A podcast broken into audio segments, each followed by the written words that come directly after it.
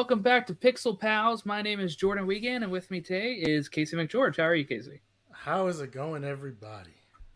Good, good.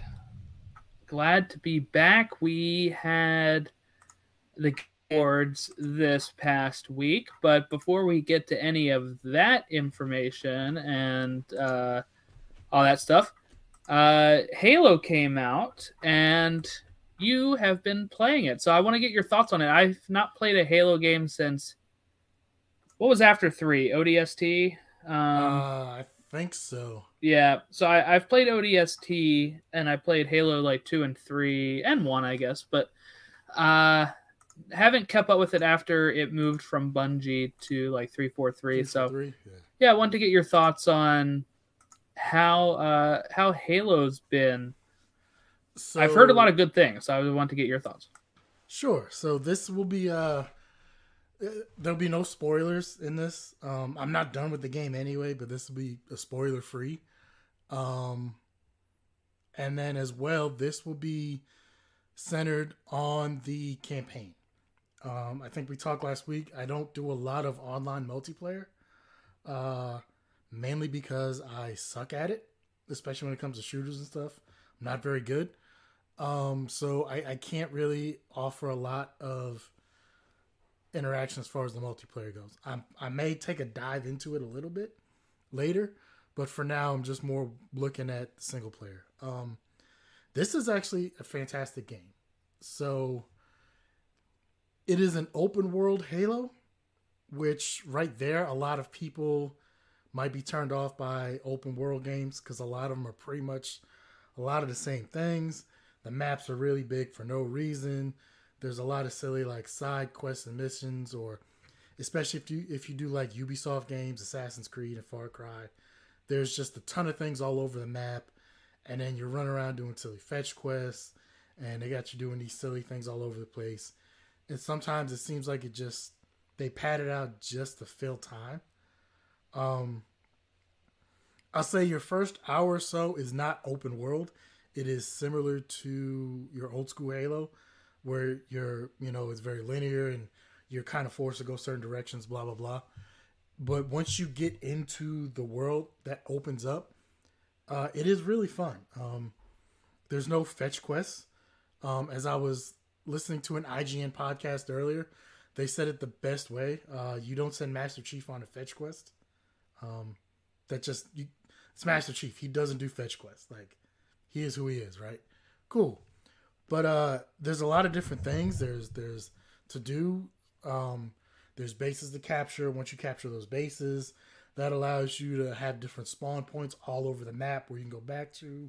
You can re up your your weapon, change your loadout, pull in a different vehicle here, there, do this, that. Um, they have targets all over the map where you can, as far as you know, a high value target where it gives you this thing for a guy, and it tells you where he is, but then you have to go fight him. And uh, when you're going to fight these guys, it's not easy because, um, once again, from IGN podcast earlier I listened to, most of the stuff was always typically flat. A lot of times you might be fighting uphill to get to these high value targets. And as you're fighting uphill, they are very well guarded. So it's not just like, oh, there's a couple of grunts, maybe one other dude, and then you have like this little mini boss fight. It's nothing like that. Like you're gonna spend, you know, a few minutes trying to uh, go through. You might even spend a couple of lives trying to go through and, and, and come up with different strategies as far as like, hey, this is uh this is where I need to go. Let me try this. Oh, that failed miserably. Let me uh I mean let me go back to the books and try it again. Um it, it gives you a lot of different ways. There's some people like me who just kind of like, especially the first time you're going into like a, a base, I'm just gonna run in there and gun it and see what's in there. And a lot of times I don't last very long running in and gunning. But then it gives me a chance to say, okay, uh, that didn't work. Let me see what else there is. Let me let me see if there's another way in. Uh, I did one earlier. Uh, I tried to go into this base. It's got high walls around it, and I tried climbing the walls and getting over. Because once you get over, then you can open up the gate, let your other Marines in, they can help you out. Uh, I got killed both times before I was able to do that. So finally, after like the third or fourth time, I was like, man, let me see if there's a side entrance, a back door. And then I found this this little cave. I went through the cave. There was a collectible in the cave, cool. And then I got to the other side of the cave, and it led me to the top of this uh, base, where all of a sudden I was basically on top of the base, and I it, it was like a circular base, and I was able to, I had, uh, you know, I was able from the high ground, and I was able to use that, and it was great. Uh, but it took me a while to figure that one out. Um, the vehicles are, are pretty good. Uh, the driving mechanics, it is what it is. It's Halo. It's not a, it's not a racing game or a driving game. Um, but there's a lot to do, and it's actually really fun. It's not just go down this path and you're gonna go down this path, and then eventually you'll get to somewhere at the end of this path where you go to another level. Um, it's it's you can go wherever you want. There's there's no leveling, so it's not like you're a Master Chief level seven, but like with Ubisoft games, and then you see, oh, I got to be a level ten to get this one, so let me do a little grind over here to to work my way up and then get back there. Yeah, it's nothing like that.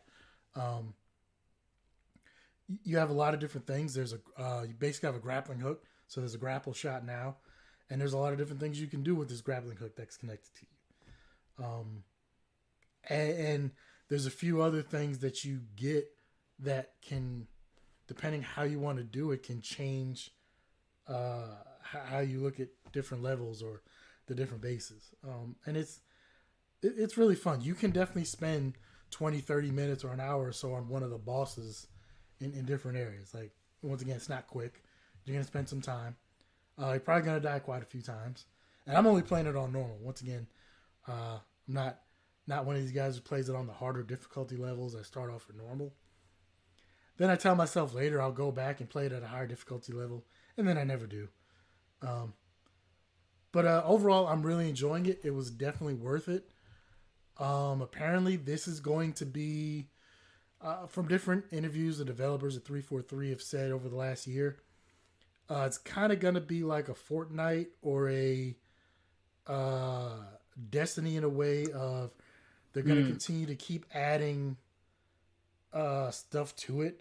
So it's not necessarily going to be. This one's called Halo Infinite, obviously. So it's not like you're going to get Halo another title like three years from now. Apparently, this allows them to add other lands and other bases and various things that maybe they can do smaller chunks of stuff over time instead of taking six years to develop a new game. It's usually what they call games as a service. Yeah, it is a games as yeah. a service. Um, uh, the like I said last week, the multiplayer is free. Um, so anybody can hop on. As of right now, I don't know if it's going to change. Uh, there are microtransactions, but it's all for cosmetic stuff. There's, from what I've seen, there's I've taken a dip into it just to look around and see. There's nothing in there as far as anything that's going to help you do better against other players.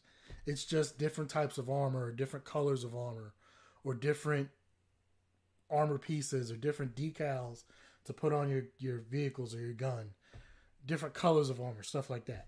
So it's not like one of these where, oh, we can pay and you can get stronger faster. Um, but I'm definitely enjoying it so far, and I'm looking forward to not only finishing it but seeing what they came out with, what they come out with later on. Um, I enjoyed, say, what was it, uh, the Division, Division Two. Same thing. They came out with uh, expansions in other parts over the last few years for both of them. Um, and for me, it was something I really enjoyed, and I can definitely see Halo doing the same thing, and adding to the lore and story and everything else. Interesting. I didn't know. I didn't know all of that stuff about it. Um, I didn't really follow too much of the run up to uh, to it. So I, I am interested to see how it continues. Um, it is available on Game Pass as well for free. Oh, there you go. I know that so, they've done a lot of games on Game Pass recently too. Yeah, especially for a Microsoft Studios game. Um, it is available for free from day one on Game Pass. So if if you have Game Pass either on your Xbox either the Series X or the One X or the Xbox One, or you have Game Pass on PC. Um, it is there for free. So you can check it out and maybe just take a peek if you like it. Great. If not, you know what? Hey, it's not really costing you anything. You're not blowing 60, 70 bucks to see, and, and you don't have to worry about that. Interesting. Yeah. Uh, uh, we'll see how it continues because I know Destiny was supposed to be that way, and then they came out with the Destiny two anyway. So we'll see if uh, if they stick with it and say that they're, you know, uh, that this truly is, I guess, infinite for now, for the time being. I didn't play Destiny at all, so correct me if I'm wrong. Uh, didn't they come out with Destiny 2 because there were issues with Destiny? So basically, instead of trying to fix it, they kind of fixed it, but came out with a different version in order to, to get those fixes. And apparently, well, 2 was a little bit could, better than one. They couldn't really move anything over. Like from what from what I had known from people that played Destiny, because I haven't, is you know that they were sold this idea of oh your your stuff is always going to be there each time we do it you know you'll you'll have those weapons you'll have those armors you'll have your titles or whatever other collectibles and then when they came out destiny 2 eventually which was only a few years later i think that they uh you know none of that stuff transferred. Um so a lot of people felt kind of um misled in that regard. I'm not sure on the reason why they did come out that maybe it was to fix stuff. I'm not too well versed in it but I just know some people that played Destiny that felt, and some of them did not continue with Destiny 2 then because they felt like they would have to start over, you know, um, which can be frustrating for people if, you know, especially if you put like money into the game. And then if you had to start over, some people, that's a deal breaker. Um, so it's just interesting. I guess we'll see how, how they continue going. But, uh, that's what Casey was doing on his time. What day did that game come out? that came out on the 11th, I believe, 11th or 12th. Um, well, today's the 11th or 12th, so it came out Wednesday. maybe Friday. No, it was, was a Wednesday. I think it was a Wednesday. Oh, okay. I pre-ordered it from Best Buy and then went to go pick it up. It was Wednesday or Thursday. I pre-ordered from Best Buy, went to go pick it up. So the um, eighth or 9th, somewhere around there. Yeah. Uh, I, um, I, I got the physical uh, version of it. Um, I'm occasionally I, I, get digital downloads, but I prefer the uh, physical version just in case I'm, for some whatever reason I'm offline. Um, I can still play. Uh, but I went, picked it up, came back. Um, it did. Uh, I, I, I didn't play it right away. I was kind of doing some other stuff and just relaxing, and then eventually I, I, I installed it. The install actually didn't take long. I think it only took 45 minutes. Um, part of that could be my internet because there was a patch as well. Um, part of that is just what why are we installing games on consoles now and they take an hour or two or whatever to download but that's just that's just me i, I don't know um, yeah so it came out the 8th is what i see here i just googled it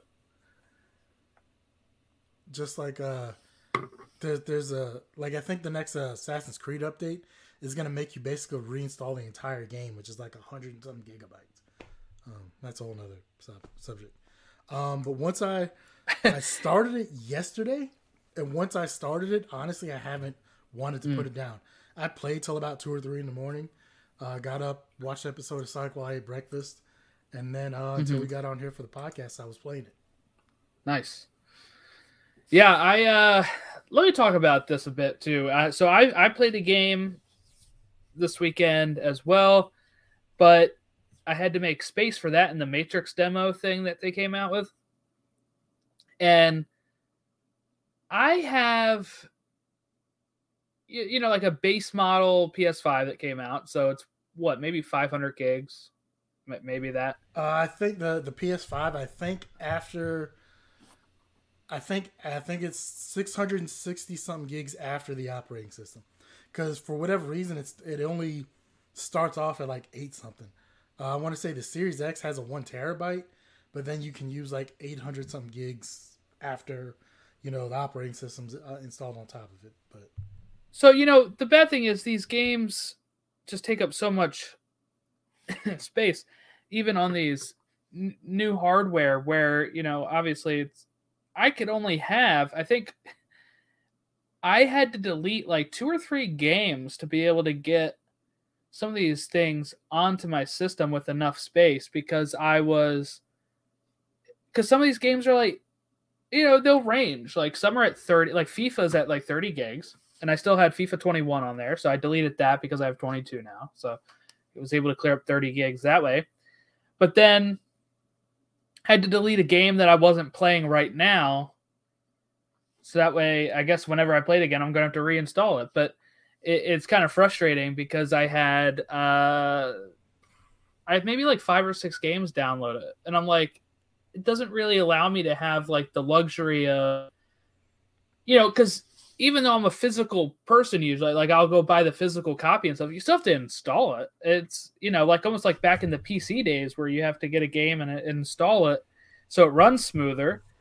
Um, and that's frustrating. Questions. So two questions for you before you, yeah, uh, before you, you you go on to what you were playing. Um, one is uh, do are you or do you plan on installing another drive in your PS5? Probably, whenever I get the money to do so. Um, and second, you don't play. You you said you don't play like Modern Warfare or anything, right? No, because those. Be thankful because those literally take up like a hundred and something gigs. Um, especially when you get like Warzone, the, the campaign and the multiplayer, mm-hmm. it can it can take up like close to half your hard drive space. Um, and then as you start downloading other maps and skins, uh, a lot of that gets ridiculous. Um, for me, this is one advantage I'll say that the the Series X and the Series S has over the PS5 is not just the little bit of extra space that it has, but basically it has like a memory card slot from Seagate on the back that come in one terabyte things. So all you do is just plug it in the back. Um, it's a little pricey, not gonna lie. Like it's not cheap. It's proprietary because Seagate is the only one that makes it, and it's you know, but it's author, it's also authorized by Xbox, and you know has a little logo. So basically, they say it's gonna work with it, good to go. And plug it in the back, it still gives you the same speed, so you can actually even plug in your Series X games or download and, and play your Series X games off of that as well. Um, you still get the same speeds. Um, it still basically functions as uh, the hard drive in the system. It's compared to the PS5 where um, I also have like an external hard drive hooked up to my Xbox where I can I can move stuff if I need to, but I can only play the new stuff off of either the internal or the memory card. Unlike PlayStation 5, where uh, you have to basically take it apart. It's not hard. I've seen the videos. It's a couple snaps for the, the side plates some screws to install a solid state drive into it, but that seems to be like a lot of work to me. Um, some people are some people can do that, especially if they're if they do a lot of PC stuff and they're used to it. But think about like the average like eight year old who doesn't know, then he might be relying on his mom or dad or someone like that to like do this. That that's that's a lot of work that you can be wondering like, am I gonna break my console? And even people who I've heard who have done it have said like, man, I was really worried opening this up. Like somehow I was going to mess something up in this console. And then you can get a, a solid state drive with or without a heat sink. And there's all other kinds of stuff. I don't know. There's, to me, that's just one of the small advantages the, the Xbox has. Yeah, I'll probably have to just end up, you know, I, I, the way I usually do it when I bounce around with this is um, just if I don't get external storage, but they're actually pretty cheap. I just found a five terabyte for 154. That's that's really good. Okay, is it like an uh, an external hard drive or is it the is it the solid state drive you can put in to give extra storage to it? I don't know. I searched external, so uh, it doesn't really. Because the, the one thing is you here. can I have an external one hooked up to my PS5 as well. You can move stuff off of it and you can play PS4 games off of the external hard drive. You can't play PS5 games off of the external hard drive.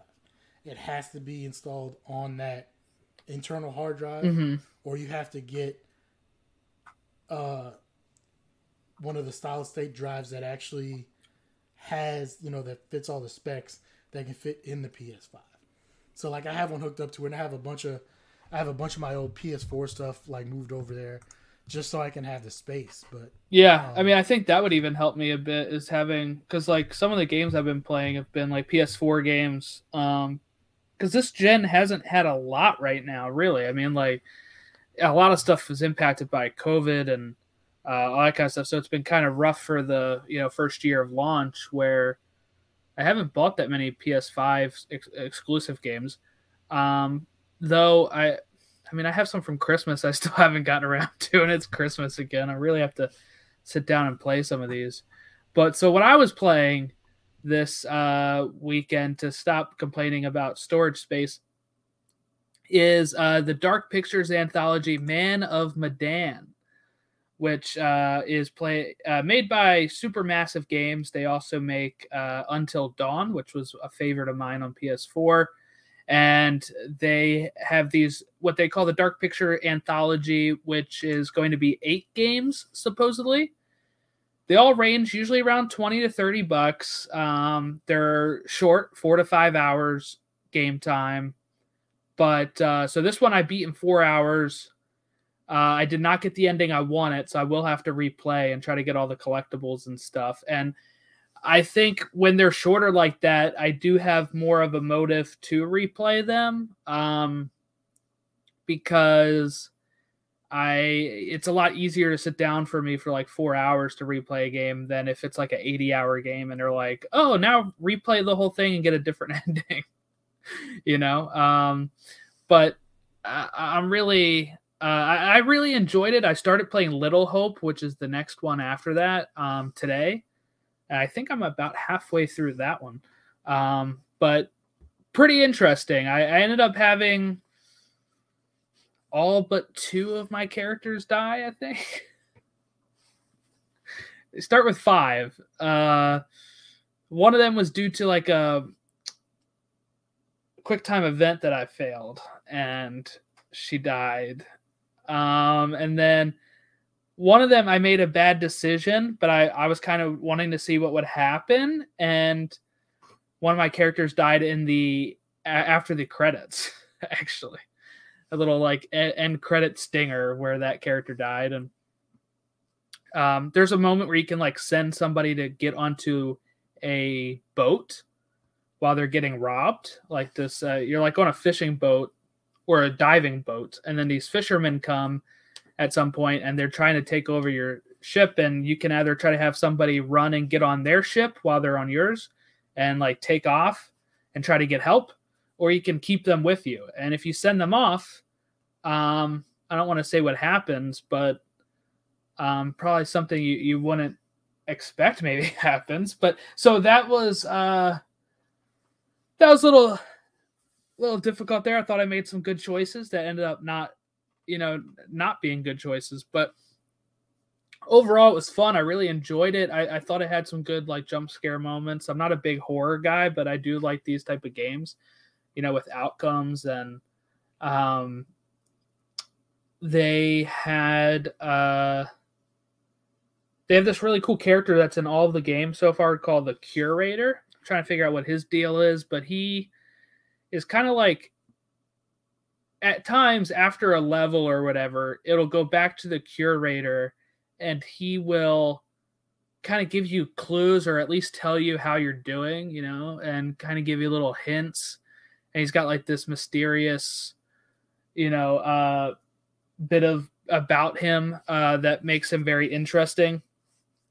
And uh, he, he's in the second game, Little Hope, they're really alluding to maybe that he's not the one in control of all of this, which I thought was very interesting. So um, I'm hoping maybe later tonight or whatever after this, I might try to finish Little Hope as well, and maybe can talk about that, you know, next time. But so far, there's been three of these games, and the next game that comes out in 2022 is supposed to be the end of what they're calling season one. Um, and I guess the next season would be the other four games that they had had planned. And I guess if they're hits, they'll keep making them, I guess. But overall, really impressed with I mean, the graphics are really great, and I think the you know the characters have been a lot of fun. Um, they get some, I mean, they, they get some actors in these with their like Hayden Panettiere was in Until Dawn, and uh, so was uh, Cheyenne from Superstore. She was in Until Dawn as a face model of somebody and, and played the character. Uh, real quick, did you see she's doing commercials for Las Vegas? No, no, I haven't. Yeah, she she was uh she's doing commercials for like the Vegas Tourism Bureau or whatever, which is like, hey, get, get your money, like not right, right. Anyway, but um, yeah, I, I think I saw that not too long after Superstore ended too. But um, now is this a is this like a point and click? Is this an action adventure game? What kind of what kind of game is this? So uh, I wouldn't say point and click because it's not like a computer game. Like so, it's a kind of like an exploring game. So like in this Man of Medan, you're on uh, this old ship um, called the Medan that um, there's actual real rumors of. Like it's almost really a ghost ship that people have been kind of passing stories along on. But you're um, you find this shipwreck and you you get onto it and it starts playing with a lot of the characters' minds and as you're going through you're looking for clues about maybe what is actually happening. Um and then a lot of the stuff is either like conversations like you know a lot of the conversation stuff that can turn like i guess there was one way where one of the bad guys that were hijacking our ship he was starting to go crazy and i guess you could help him somehow if you picked up the right stuff and if you had the right conversation with him but i didn't have that so he ended up killing himself because he was going crazy um so that was interesting and there's like what they also do is like there's pictures on the wall and if you find like a painting on the wall of something sometimes if you click to inspect it it'll show you a premonition of what's going to happen if you do like a certain thing. It's like a quick five to ten second flash of something that you can rewatch. You can rewatch as many times as you want, but um, to try to be like, okay, like I saw that guy shoot himself first in this premonition, and then when I got to that conversation, I was like, this must be where he kills himself. So I actually made sure he did because I didn't want I, I didn't know if he would be able to kind of get swayed to my side or not, which I guess he can apparently from what I was reading online. So uh, I guess there's different ways you can kind of do it. It's a lot of quick time event type stuff. It's not like a lot of um, kind of like the Telltale games. If you ever played like Telltale Batman or Walking Dead, um, kind of very similar with how they have it, but uh, the conversations um, can have effects as well like uh you know um and what they call these things they have like a compass they have like eight compasses on the menu that you can look at that what when you come across something and if you interact a certain way with it it'll say like uh like your bearing got changed you know and then you can look to see like what where you're heading with that track pretty much like you found this thing you left this thing there instead of taking it with you you know, if you take it with you, it might do something else. Like at one point, there's like a rebreather thing for like scuba diving. And if I would have taken that, apparently I could have got the guy to not kill himself and he could have, uh, you know, we could have done something else. So uh, there, there's interesting stuff with that. But so far, I'm actually enjoying Little Hope a lot more than Man of Medan. But you can also play with other players, uh, unlike Until Dawn. You can actually play with other players where you play online and they would each take over a different character i guess. And when you're going through this whatever their choices make then you're kind of stuck with their choices and you have to vote and stuff like that. Um so it's overall very interesting. I haven't done any of the online stuff yet because these games are like about two years old so i'm not sure if there'll be a lot of people playing at the same time i am. But uh overall interesting i think the story has been really great. I'm a big story guy for these. So it's been uh, it's been fun. Uh, and, and is that only available on PC or is that a console as well? Uh, I have it on PS4, so I've been playing on my PS5. It is on PC. I think it might be on. I'm not sure if it's on Xbox or not because I know they're no longer exclusive with Sony. This this company, so I'm not sure what consoles. Oh, it's on Xbox One, PS4, and Windows. Yeah. So they have three games so far. They have Man of Medan, Little Hope, House of Ashes, And the next game is called The Devil in Me. Comes out 2022. I, I want to say I've heard I've heard of Man of Medan before. I haven't played it or anything, but the name does sound familiar. So it, I, I may have heard it or may have heard it on a podcast or something before. Yeah, it's it, it's pretty fun. Um, just being able to, you know, at least with these shorter games, if I replay it, I can, um, you know, replay a game in like a four hour sitting or whatever, and it's like watching a movie over again or something, but with different different scenes.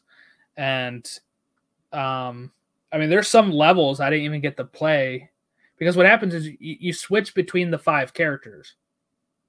So when I sent that one on the boat to go get help, he's gone the rest of the game. But if I kept him with me, I would have certain chapters in the story where I'm playing as him.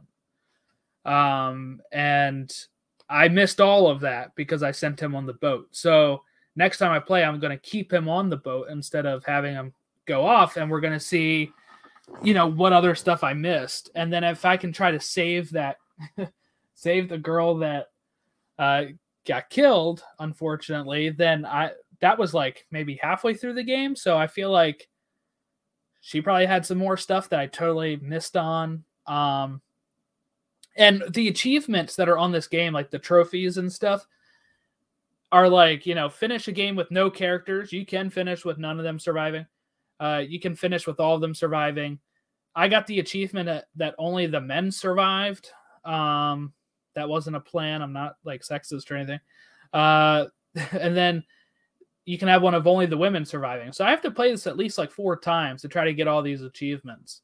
Um, and you can also go to certain chapters over again. Like you can kind of scene select as well to try to find some of these uh, premonitions or um, collectibles that you have to get. So you brought up uh, your trophies for it. Uh, I'll say I've never been able to platinum uh, a game on PlayStation. Um, I think I probably might be able to if I would have done like if I did Miles Morales or one of the Spider-Man games. Apparently, those are a little easier than anything else. Um, or if I just dug in and tried to do uh, what's the robot game that comes with it? Um, Astro's Playroom. I've I've platinum that. That was my first platinum. Yeah, I heard that's another really really easy one. Um, and I know they're never going to do this, but hey, video game makers, look, trophies, achievements, and those things are all cool, and I like them, and you get you get a little sense of pride. But hey, can we not put some of the stuff behind multiplayer things? Mm-hmm. Like, can we have a, like maybe a whole separate platinum for a multiplayer for uh, a platinum for multiplayer achievements or multiplayer trophies, and then maybe a platinum for single player trophies because there's a lot of games some of us just don't want to play multiplayer on. And then I got either I'm just never going to get all the achievements or trophies, or then I got to sit there and then some of them are just utterly ridiculous. Like if you look at some of the game of uh, Gears of War trophies or uh, achievements from, I mean, some of them have like ten thousand kills. Some of them have had things where it's like you got to be number one ranked in the world. Like really, mm. like no, no, you know, or kill the person. You know, it, it's just I don't know. It's a little frustrating sometimes. Can we just can we keep some of it fairly simple? That's all I'm saying. Yeah, I mean this one does have um this one does have like uh achievements for like doing multiplayer like playing with friends and stuff on it. Um so I'll have to see if I can get people to play with me on that. But other than that, I think I should be able to get all of them pretty easily um, just from replaying. So hopefully. I don't even mind ones for replaying and maybe going through a playthrough, you know, as a good or evil. Right, or right. Like getting different endings. Like those are cool. But like I said, can we not have like ridiculously stupid ones of 20,000 kills in multiplayer or being number one ranked in the world or just various things in multiplayer because it's just I don't know. It's just me. It, it, can't. I know it's not just me out there who likes some of these, but it's just not fun because you realize you'll never get all of them. Yeah, you know, there's some that like when I like I I've played what FIFA 21 for about a year, and I have like I think three trophies for it because some of them were like you have to go online and or you have to do this stuff with like FIFA Ultimate Team, and I kind of hate that stuff. So I got like score a goal from a free kick, and I've jump into a sim match in career mode and attend a pre-match and post-match press conference. You know, like I got stuff. Uh, some of them are difficult, or like you said, when you're going online, it might be like get 50 headshots or whatever. So I don't have time for that. I don't. but um yeah, so hopefully I'll have some more to um uh, hopefully I'll have more to report uh, next time here. But uh, other than that, I guess we can get started on the actual Game Award news. So we're going to lead off here with the winners of the categories here. Um, I I did watch a little bit of. Uh, I did guess a little. I did catch a little bit of this. Um, like the actual award show while I was waiting for my wife to do something. Uh, was it on TV? Was it streaming? YouTube. It was like YouTube and Twitch oh. and all that kind of stuff. Because uh, I, I mean, you know this, uh, and I've I've talked about it before on another podcast. I don't have cable or anything, so I, I haven't had cable. I've cut the cord 10, 15 years ago at this point. Honestly, um, I just rely on a couple streaming services and online right now for all my stuff uh, which Jesus, um, sorry, which uh, which is a little frustrating at times, but it's getting better because now there's actually stuff I can watch online or through streaming that I couldn't before. But honestly, I, I've never really been into award show, so I don't know.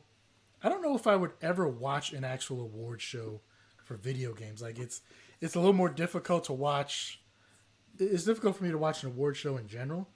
Um, the last one I watched must have been the VMAs mm, 10, 15 years ago, maybe more than that. Mm. Um, I'm talking like early 2000s VMAs with like Britney Spears and Christina Aguilera and various things. Um, that's the last award show I probably watched that I would have even bothered to care to watch at all. So I don't know. Um, yeah, this was uh by the time I was watching it, it was a lot of just um it was just a lot of like world premiere stuff at that point. They, they were showing a lot of trailers and announcements. I only saw maybe actual three um awards given out. Yeah, maybe that was it. And I watched it for maybe like an hour or so actually because I was waiting for my wife to come up before we started watching one of the Spider-Man movies. Um as we're getting ready for that. So I was, you know, just having it on. I got to see like the Sonic movie trailer. I got to see a few things that I don't recall, like the Sonic game that they were coming out with as well. But um yeah, I mean it's all right. I mean some of the stuff is kind of uh was kind of odd, but I, I know I've watched like maybe two years ago I watched Game Game Awards because I was waiting for some sort of reveals and stuff, and it, it's not really like a great um it's not a great award show. I mean, it's okay. From what I gather, people are people are saying that uh, Geoff Keighley's trying to turn it more into an an E3 type thing, where mm-hmm. it's more about the reveals and the various other things that people get to see. Um, I know, in all fairness, like who really knows who does voting on any of these award shows in general? Um, like take the Heisman for example. Like I think there's 900 some votes out there for Heisman, including some people who probably shouldn't have a Heisman vote at all. And then Nissan gets together and does an online thing, and one vote out of those 900 goes to the fans for the Heisman. Makes no sense. Mm. But sure, whatever. Um, I, I just uh, it. I mean, there's there's no real. So like with with television and movies, you have the you have various academies, uh, Academy of Motion Picture and Television, and all these other things, Critics' Choice Awards, various other organizations that are in charge and, and have their own voting blocks set up. Um, I don't know who does any of the voting for the VGAs. I'm sure some of your things like IGN or some of your major things like that might have a vote, but I don't know how transparent it is. I, am not gonna say anything's rigged because I know nothing about it. But who's to say like how? Who, who knows what goes on into it? Is what I'm saying. Um, mm-hmm. So, so good. I was gonna say I'd like I'd like maybe a, a little bit more of, of if the if there is going to be one like that, maybe like I like the idea of the end of the year. This time of year is is, is good for it. But to me, there should be like a set number of, of a set number of panels. People should know who are on these panels or whatever that are voting for it. Um, and it should kind of be taken seriously. Um, I don't even necessarily mind having reveals or trailers or things with it but I think they could just do a little bit better job of it.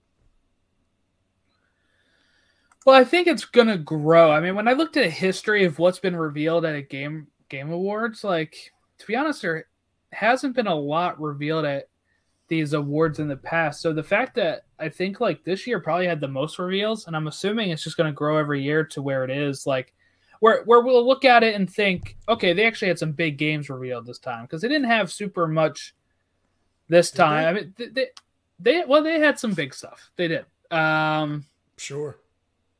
I, you may not like it, Case, but they had big franchises revealed here that are going to, you know, uh, that make a difference. Now, some of the bad thing is with the way games are revealed, some of these games are, you know, three, four, five years away. Um, unfortunately, I think as well too uh, E3's pretty much kind of dead at this point. Mm-hmm. Um, you know, the last there wasn't one last year, obviously, because of the pandemic. They tried to do a digital only one this year, but they were still charging. Uh, the ESA was still trying to charge prices as if they were actually having a physical booth in downtown Los Angeles for E3. So it was like twenty grand or something for you know and the last couple years have shown that Sony and Microsoft, Nintendo, and these other companies can just say, "Hey, we can do reveals online on our own and get just as much traffic, and we don't have to pay ridiculous amounts of money." Um, but I think something like this might be better if it um, if they can just do something with it. I think I think uh, something like this wouldn't be bad. Hmm. Well, let's talk some of the awards first here. We had Game of the Year It Takes Two, which may be a surprise winner. Um, I do want to play this game though, because like my wife, like I said, had a really fun time with Astrobot, and I've heard some good out about this game. So I think maybe that'd be a fun game for me and her to play together.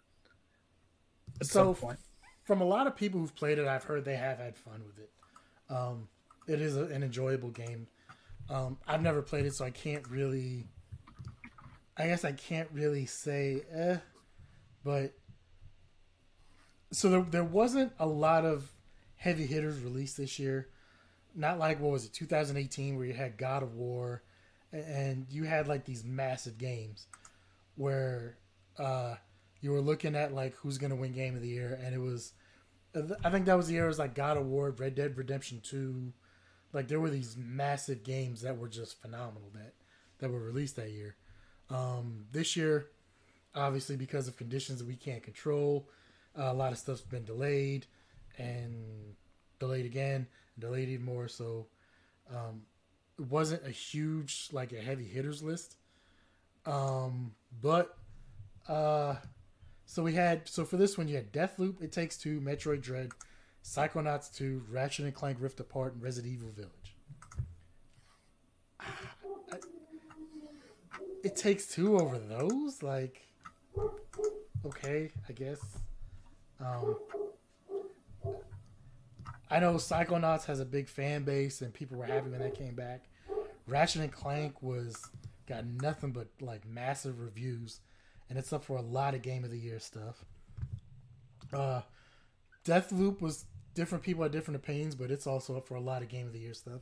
Same thing with Metroid Dread, but that's why I don't get It Takes Two. But once again, that's just me. I also can't really say because I never played it. So yeah.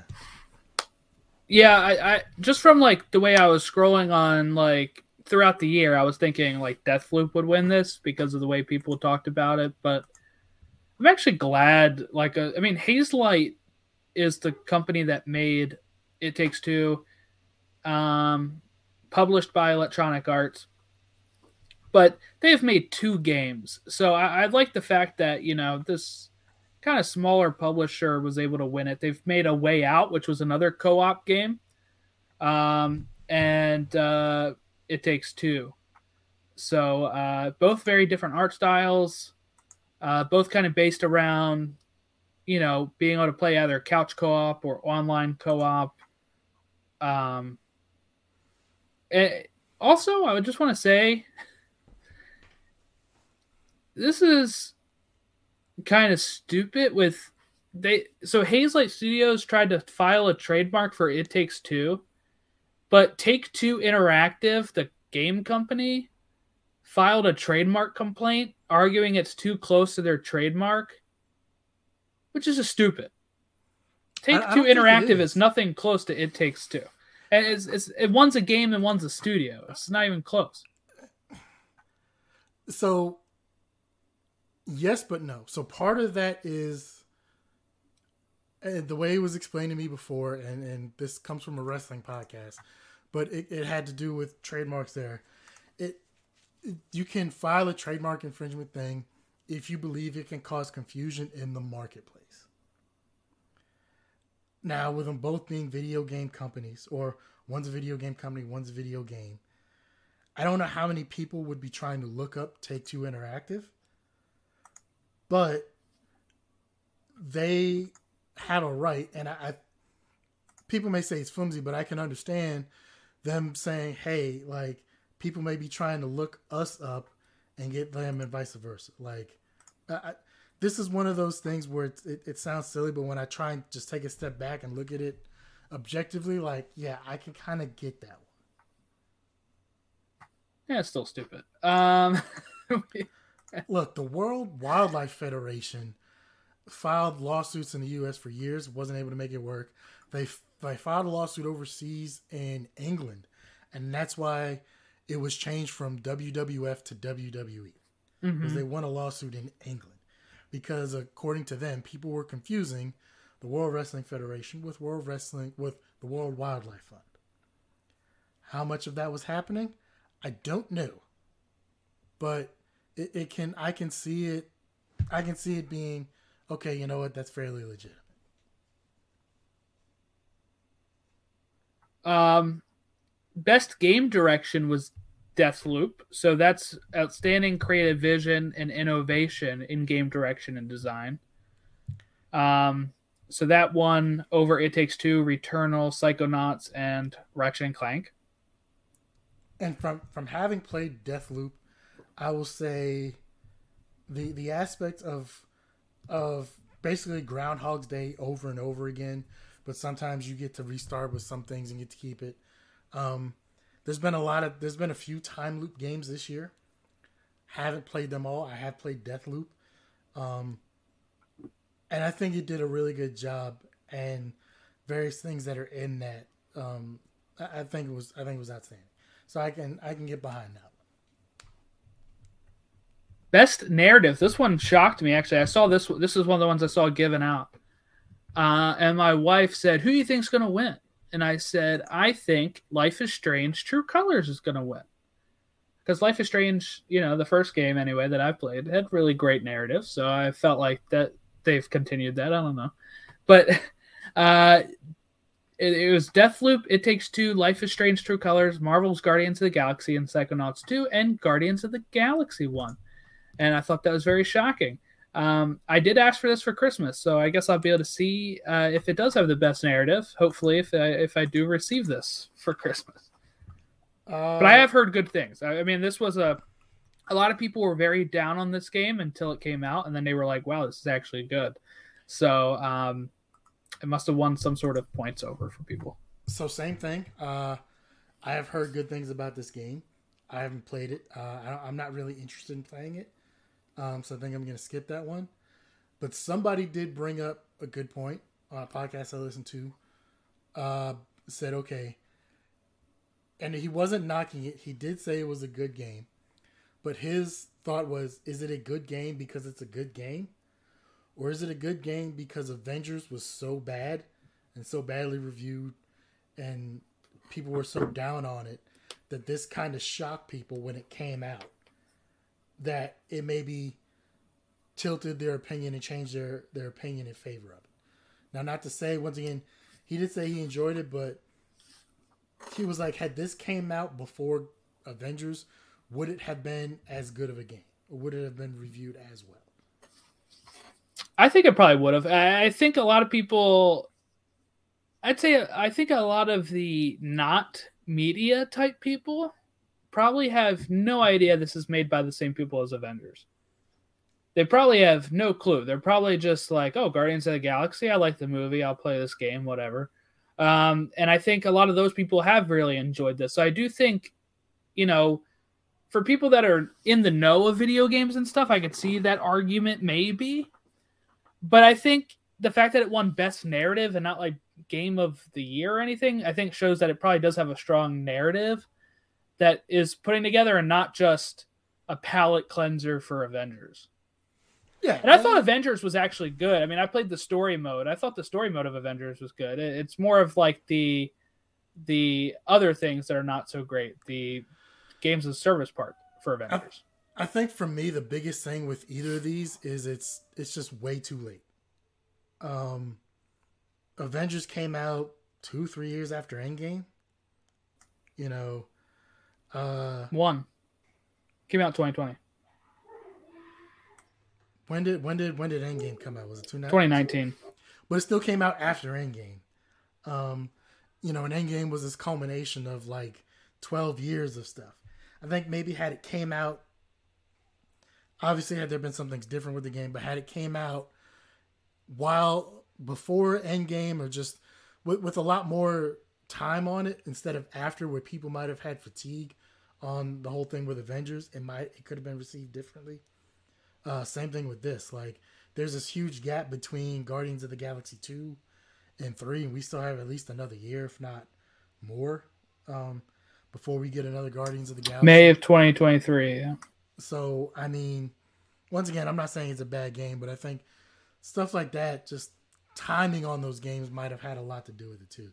That they, they might have been considered better or something had they been pushed forward. Um I'm not sure. I, I do think Avengers came out at an okay time. I, I think the issue is just people were very down on what happened is Avengers came out at a time where people are kind of fed up with this games of a service thing, you know, where they're um, kind of fed up with microtransactions or having ridiculous costs for costumes and all this kind of stuff that that Avengers does have. I think like the actual from what I always read from people that have played the story mode as well is that the story mode was enjoyable, short, enjoyable, and then it's the multiplayer aspect that a lot of people don't like and i was like well i'm not really going to play the multiplayer anyway so i didn't have i mean and, and, so i think if you didn't have as much of like the microtransactions and gave costumes like like the spider-man game gives costumes out you know you just buy collecting collectibles and stuff and not yeah. having to pay like the equivalent of probably like 10 bucks a costume or you can save up your stuff from doing raids or whatever I think I saw online it, it the amount it would cost to uh, buy all of the stuff in Avengers, and it was ridiculous. Mm-hmm. I think that's the main complaint I always see from people about it is that, and then like the online stuff. So I, I do think if the game released like Guardians of the Galaxy did, where it didn't have a lot of that stuff, I think people would probably have really looked at that a lot better. Um, three thousand three hundred seventeen dollars and fifty cents. That's crazy. Um, I think also, uh, I heard one thing I heard too was the repetition.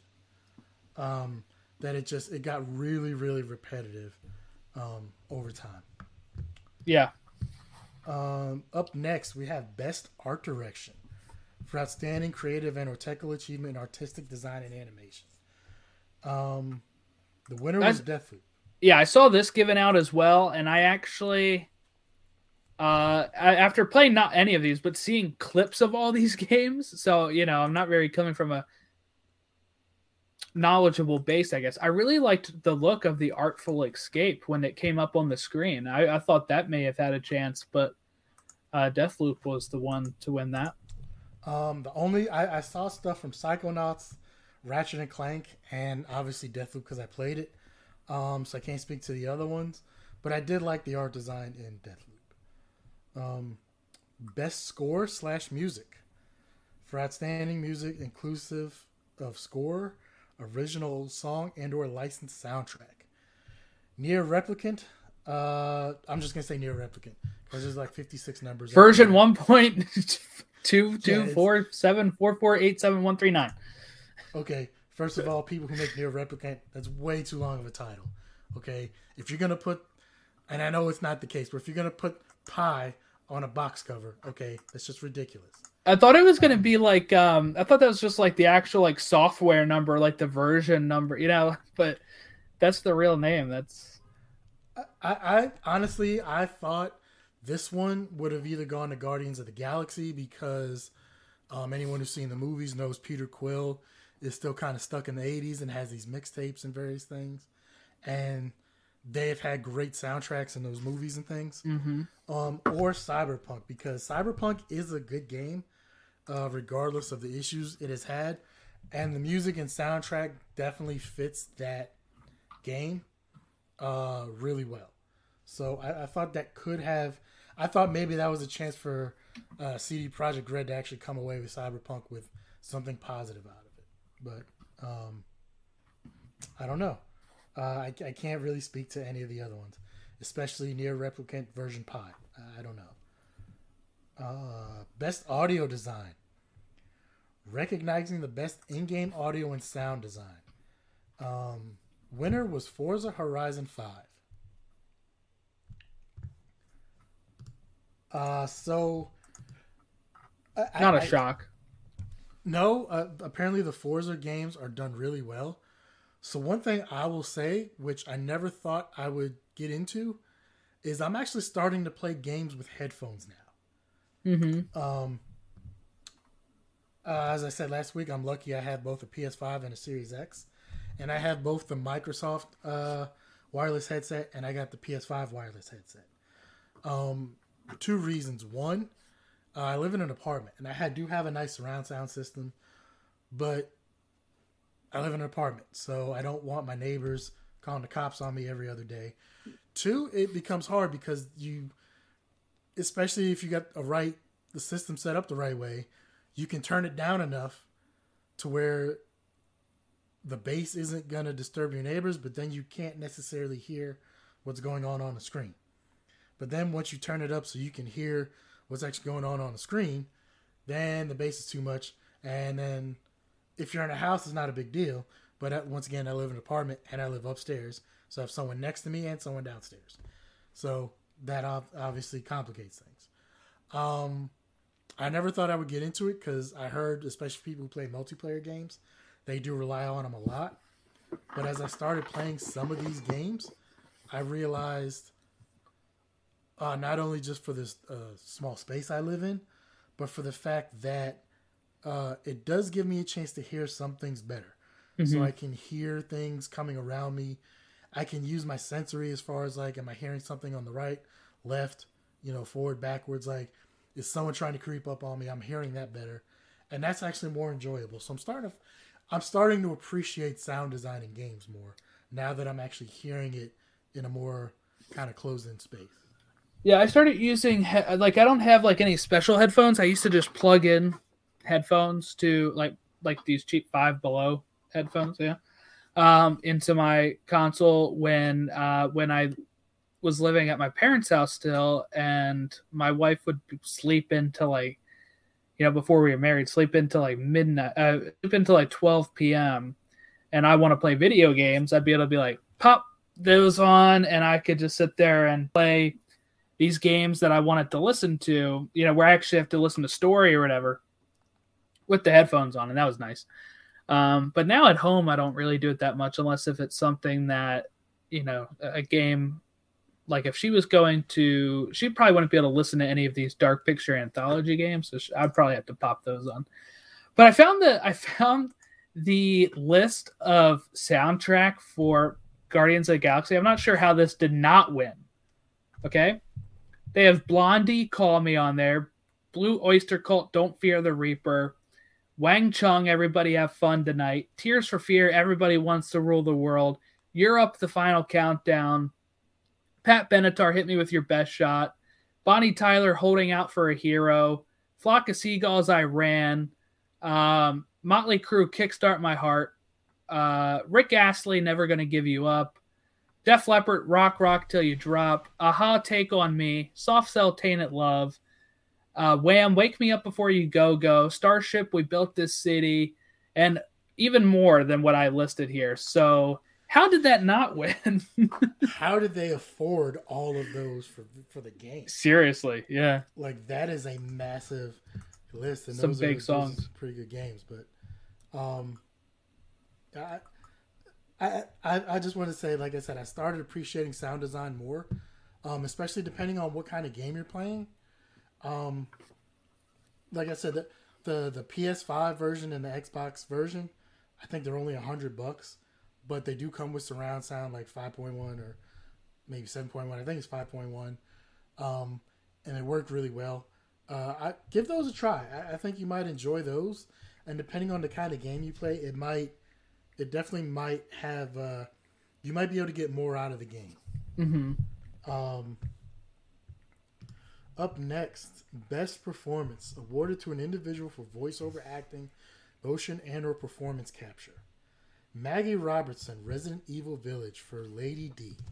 Yeah, this was on. This was the one that was on when I actually turned.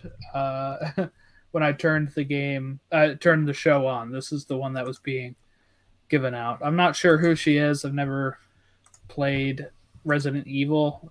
Um, they don't really feel like they fit my style, I guess. Um, I'm actually surprised like Giancarlo didn't win just for his name, but I mean, maybe he didn't do as good of a job. I don't know.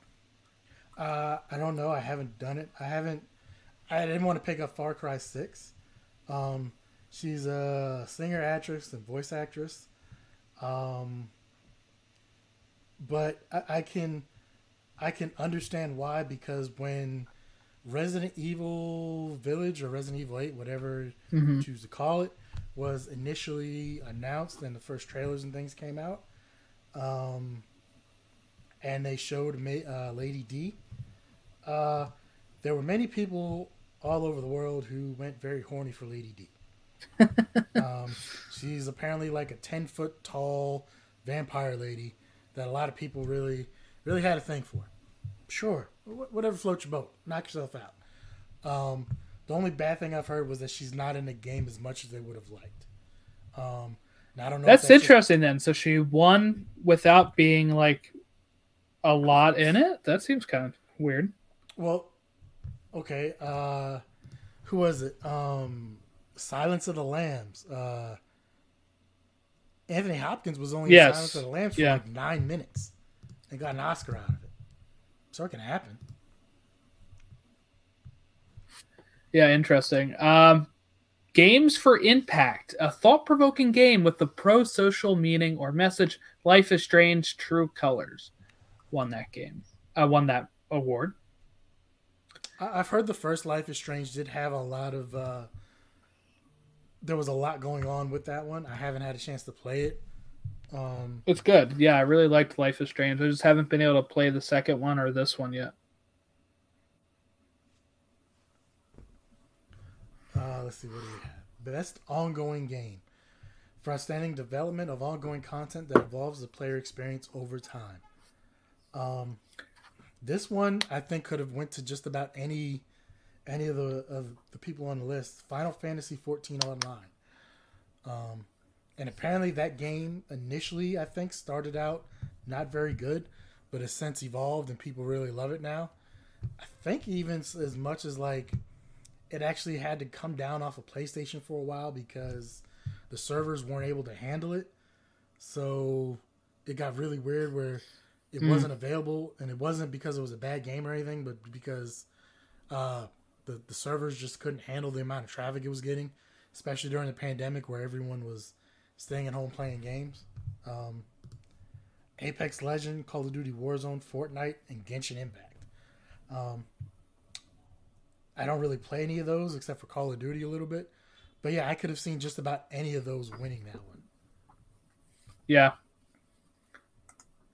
Um, best indie game, so right up Casey's alley for outstanding creative and technical achievement in a game made out uh, outside the traditional publisher system.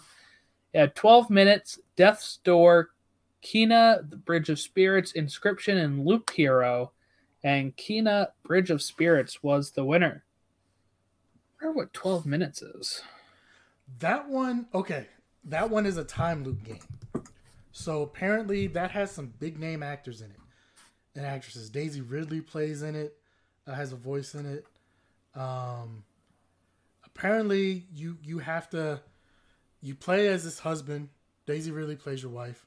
James McAvoy is the guy. James McAvoy, yeah. and and there's another big name that plays like a police officer or something in there. But you have to keep redoing this 12 minute loop over and over until you figure out why what happens happens. William Dafoe is the cop. Okay. Yeah. So, but like it's it's a 12 minute loop that just plays over and over. And eventually there's like death or whatever that happens.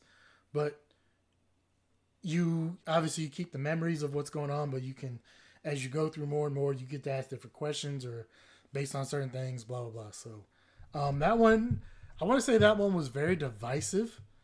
Uh simply because some people liked it, some people didn't, especially as the story unfolded. Uh, that was some where people were on. It wasn't a mad game. It was either people were like, "Oh, this is a great game," or some people just were not happy with the game at all. This sounds awesome, by the way. So I'm reading it now, and it's from the top-down perspective. It's set in an apartment shared by McAvoy and Ridley. Uh, has a main living area, a kitchen area, bedroom, a bathroom, and a closet. And you control the husband during the events in the style of a point and click adventure game. It's on all the systems though.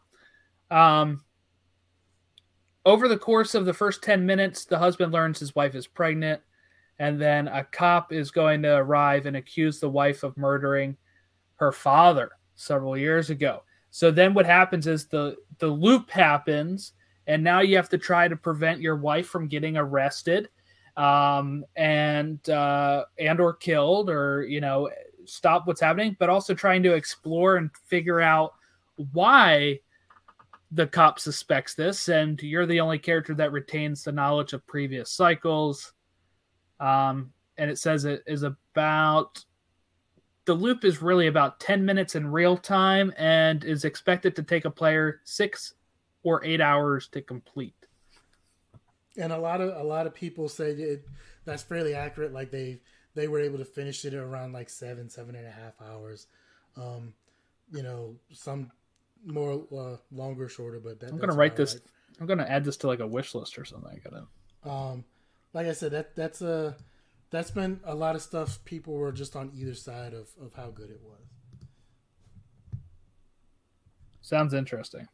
Um, sticking with my alley, best debut indie game uh, also went to Kena Bridge of Spirits. Um, others nominated were Sable, Artful Escape, Forgotten City, and Valheim, um, which I know absolutely nothing about.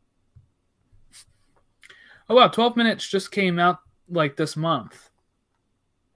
December 7th. Oh, it was August on Xbox and December for every other system. Okay. It's also on Switch. That's interesting. Um yeah, uh, best debut indie game. Okay. Oh, from a new studio. Okay, so they made. uh That's yeah. interesting.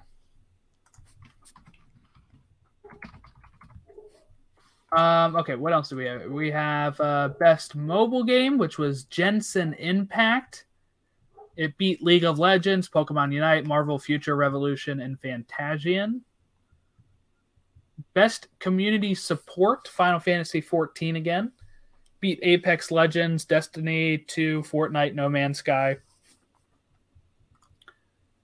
Best VR and AR game was Resident Evil 4. It beat Sniper Elite, Lone Echo, I Expect You to Die 2, and Hitman 3. Innovation and accessibility. Software or hardware that's pushing the medium forward by adding features, technology, and content to help games be played and enjoyed by even wider audience. Uh, Forza Horizon 5, which I will say, um, this is something that is, I guess, over the last year or so, has been publishers and studios have been doing a lot better about making games uh, accessible for various different people. Um, in some of these games, the accessibility uh, options that they have for people who need them are great. And honestly, I'm just glad that there's it opens a game to a wider audience. That means more people can play these games. Yeah, definitely. Best Well, we had- action game. Yeah, best action game, uh, which is a game primarily focused on combat, uh, and it was Returnal surprise win over. I would say I would say surprise win over like Deathloop because that was nominated for Game of the Year. And you have Returnal who wasn't ending up winning best action game. Uh, that's another one that is kind of it's a PS5 exclusive. I've heard various things about it. Some people really liked it, some people didn't. Uh, one of the biggest things that people didn't like that was just recently fixed was the fact that uh, for a while um, the the the loop that you play on uh, can take like an hour or two, and there was no way to like pause it or save it in the middle. Mm-hmm. Uh, best action adventure game. Best action adventure game combining combat with traversal and public uh, puzzle solving.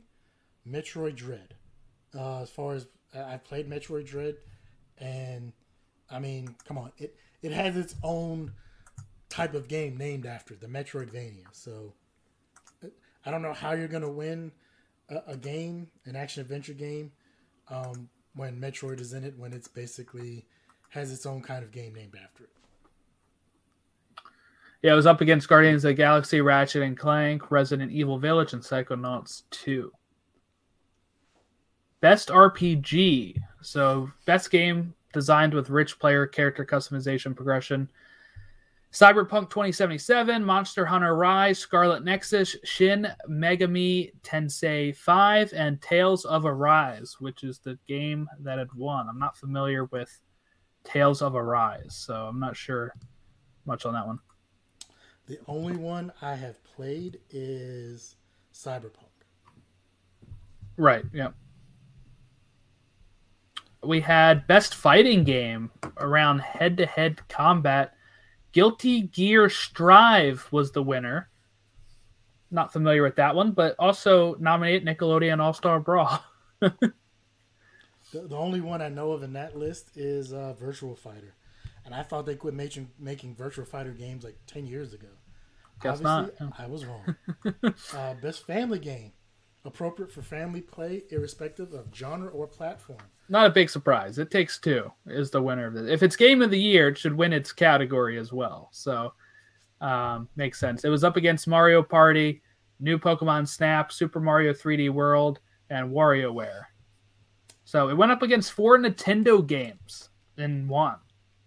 In, Pretty in big. all fairness, like if you're if you're gonna ask me like who would make a bet the best family game, I would imagine it would be uh, something from or on a Nintendo platform. Yes, exactly. So it's surprising it was able to beat four of those. Best sports and racing game: Forza Horizon Five. That doesn't surprise me considering uh, FIFA is kind of people are kind of getting a little frustrated with FIFA, Mm-hmm. uh, especially when it comes to Ultimate Team.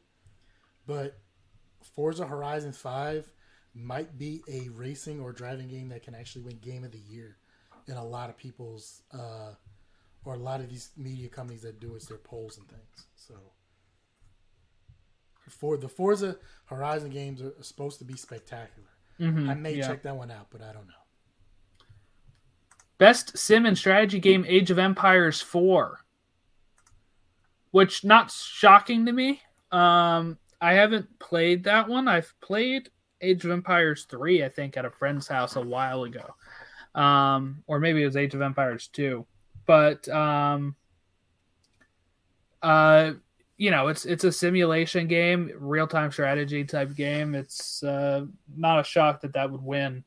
Um after I think a lengthy like it wasn't they weren't really making any new Age of Empire games. This kind this game came out of nowhere really and I think revitalized and there you go, wins best sim strategy. Best multiplayer, outstanding online multiplayer gameplay and design, including co-op and massive multiplayer experiences, irrespective of genre or platform. Uh, once again, it takes two. Um, Back 4 Blood was also nominated, which I thought about getting because um, I, re- I remember the old Left 4 Dead's; those were pretty good. I've heard a lot of good things about Knockout City. Um, I've heard Knockout City is really, really good. Um, and it's supposed to be really fun. So is, um, is back is Back 4 Blood a Left 4 Dead revitalizing? It is from the people who made the original Left 4 Dead. Okay. Um, Valve owns the IP and, and the, the, the copyright on Left, Left 4 Dead, but it's from a lot of the same original people who made it.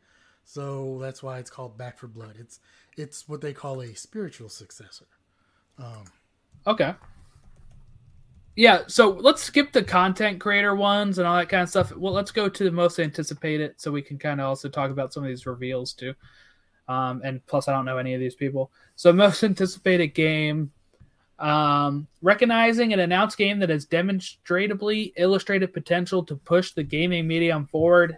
Elden Ring, God of War Ragnarok, Horizon Forbidden West, the sequel of Legend of the Zelda Breath of the Wild, and Starfield and Elden Ring is the one that wins. This is what the one that's uh, co-written by George R. R. Martin, and it's from the people who make the Dark Souls games.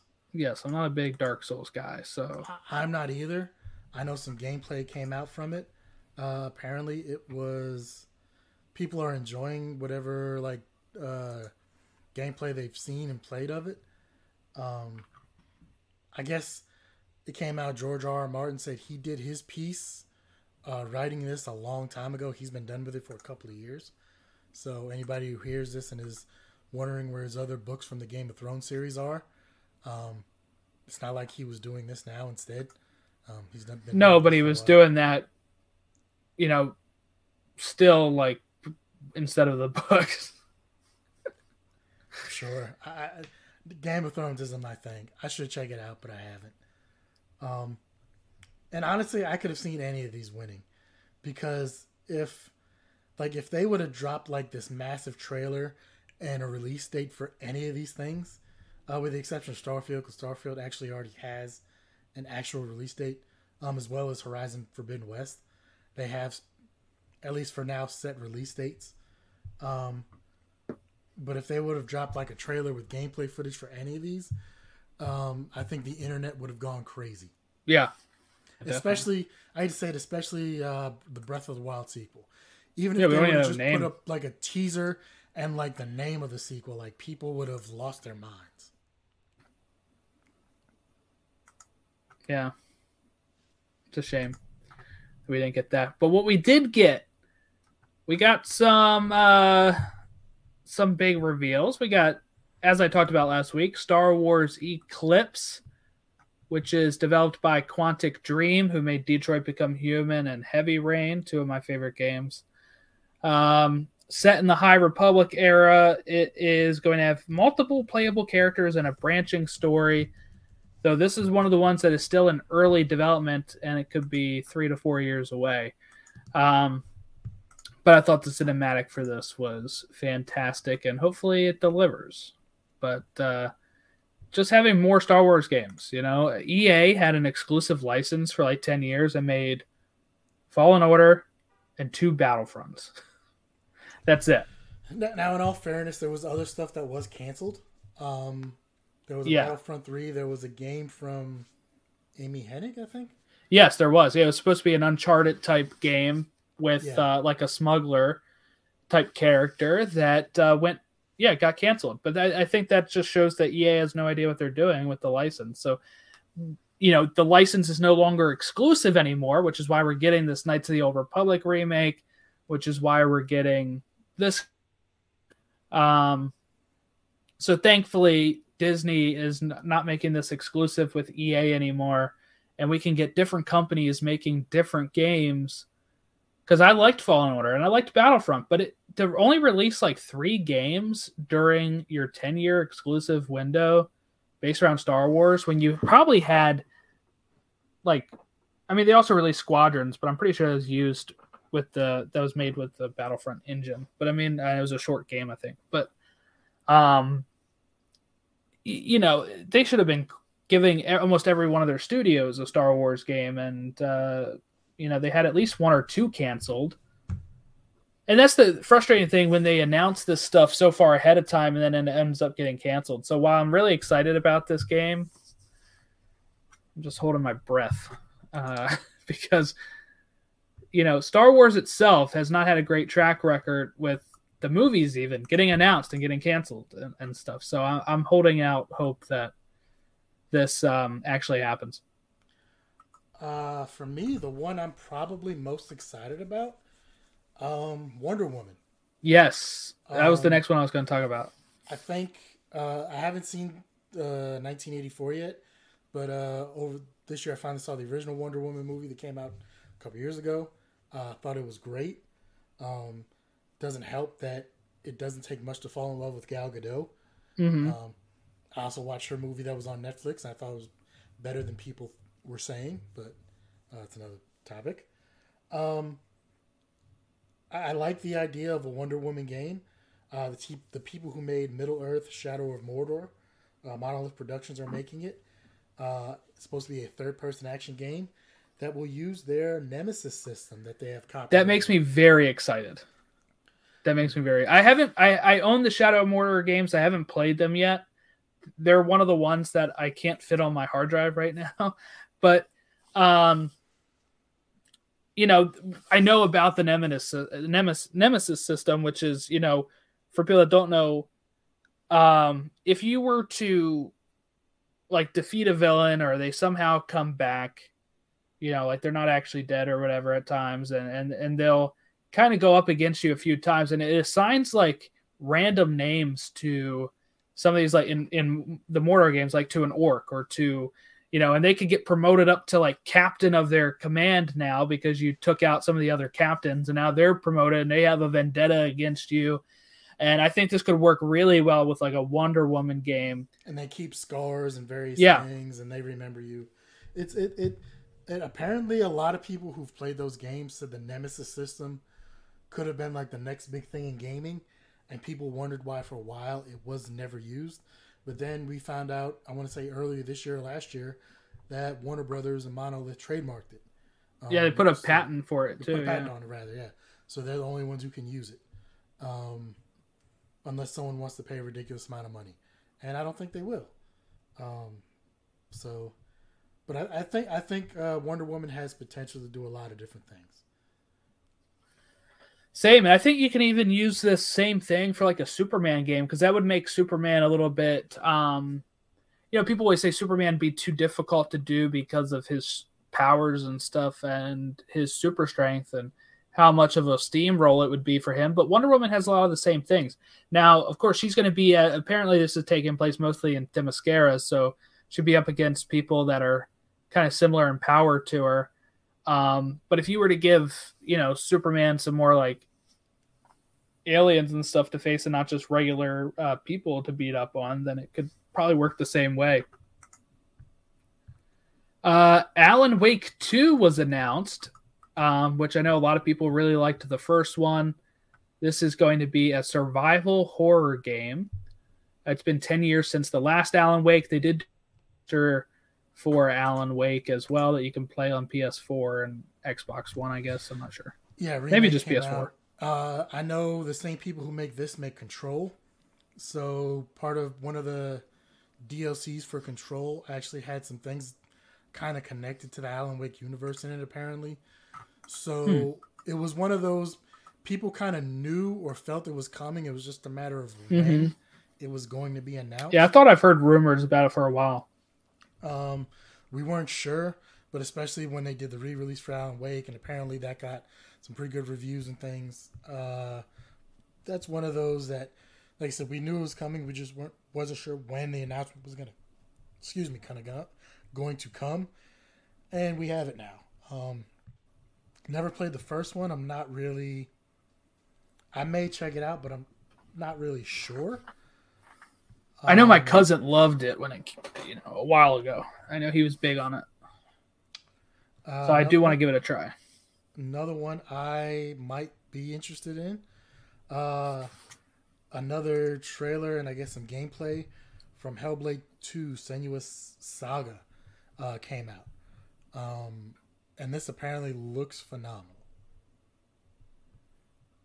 Um, haven't tried the original Hellblade. I may try it. Apparently, it's not a very long game, but it, when I looked it up, it got some really great reviews. So I don't know how I missed it. Um, Yeah, I don't know. Uh, It- This It's an one- Xbox exclusive, so yeah, this one looks okay, I guess. Um, another uh, they announced Sonic Frontiers. That one looks like Sonic in like an actual like he's in an open world apparently. Um, and it looks more like the real world. Like it looks, you know, like very high def, high def like graphics and stuff. Um, they showed Lord of the Rings Gollum, which I'm just not sure. Did you see this? I'm not sure how this is I- going to be. It's a stealth based game, but how much can you really base around Gollum? I, I think this will be a big stretch. I, I I don't see this being a big game at all. and I, I just have to be curious when it's going to be set, um, because Tolkien, uh, the, the Tolkien's estate and everything do control, uh, rightfully so. Um, they're they're very not controlling, but they're very strict on his uh, things that that involve his universe there. So they're not gonna just let you know, just kind of like uh, how Disney is with Star Wars and the canon. They don't want people just making random things that kind of confuse the canon or whatever. So I get that. Once again, not knocking that at all, but as far as uh, as far as the whole Gollum and Sméagol thing like that, that's kind of set as far as what happened in the world of the Hobbit and and those those books. So where do you go from there? You know. hmm Yeah, I don't know. I, and I think the design of Gollum looks really weird too. Um, Suicide Suicide Squad killed the Justice League. Um, from Rocksteady, the same people who make the Arkham series of Batman games. Hmm Um, which I love the Batman games. I'm not sure how I feel about this. Yeah, this takes place in the same universe as the Arkham games. Um, yeah, I'll probably wait for reviews for this one. I do think there's part of it that looks good. Um, but uh, yeah, I don't know.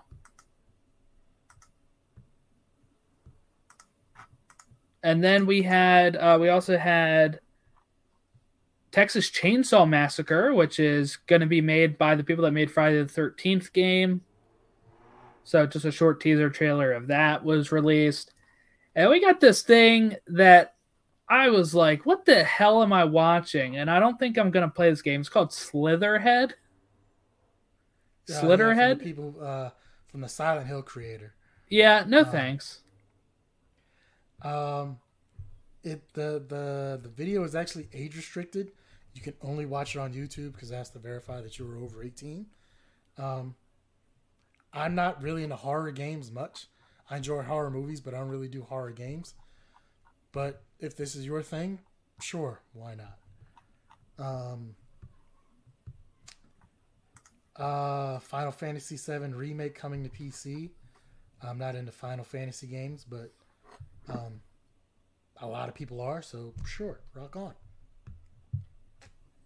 Uh, Star Trek Resurgence is a third person choice driven game set in the Star Trek universe coming in 2022 from Dramatic Labs, which is a studio made up of Telltale Games veterans from when that studio shut down. Though Telltale Games is now also got bought by somebody else and got revitalized. So, uh, but some of their vets went over and made uh, Dramatic Labs, and uh, they're working on a Star Trek game. While Telltale is making an Expanse video game based off of the um, Amazon Prime series, The Expanse, and also the book series. It's developed by Telltale Games and also with Deck Nine, who created Life is Strange True Colors. Dune Spice Wars real time strategy uh, game. Um, honestly, I don't do RTS games much. I did Command and Conquer way back in the day. Um, I did a little bit, and I can do a little bit of uh, Advance Wars because that one's kind of cool for me. Um, but RTS games really just aren't my thing. And then not really into Dune. But apparently the movie this year was a lot better received than people thought, so sure. I like real time strategy games, but I haven't seen Dune, so I'm not sure if I would pick this this one up. We got a Sonic the Hedgehog 2 trailer for the movie. We got a Halo trailer for the TV show that's coming to Paramount Plus. Did you get to see that at all? Looks pretty uh, good. I, I didn't. I should watch it, but at the same time, like they've been trying to make a Master Chief movie or TV show for 15 years. Yeah. Yeah, since well 20 since Halo Combat Evolved came out. Um it could go either way. Uh, I think it's coming on Amazon. I think, or no, was it Paramount Amazon? Plus? Paramount Plus, yeah. Um, the one good thing is you know they'll give it a budget. They're gonna try and make it. They're gonna try and make it as big of a series as they can. So I don't think, I don't think it'll be as bad as it could have been like 15 years ago. Um, and especially now that you do have, they've shown The Witcher, you know, did pretty well on Netflix. The Last of Us is coming to HBO, so um, maybe like a, a limited series type thing is a better better than a movie for some of these video game things. Yeah, I mean, I saw the trailer for it, and I, you know, this has been in kind of development hell for a while. But I think it. I mean, it looks like it has a budget. It looks huge. Like it. It. It was originally going to be on Showtime. I think originally. Um, yeah, and it got like moved five or ten years ago. Yeah, yeah. Like. But I think they've had the rights for it this whole time, and they were kept developing it for Showtime, and then uh, you know, Showtime is also owned by the people that own Paramount Plus and CBS, Viacom stuff. So uh, I think they just wanted to move it to their subscription service. But I mean, it looks it looks great from what I was able to see of it, and you know, the Master Chief suit looks great. Um, so we'll see how it goes. I'll definitely watch it when it comes out.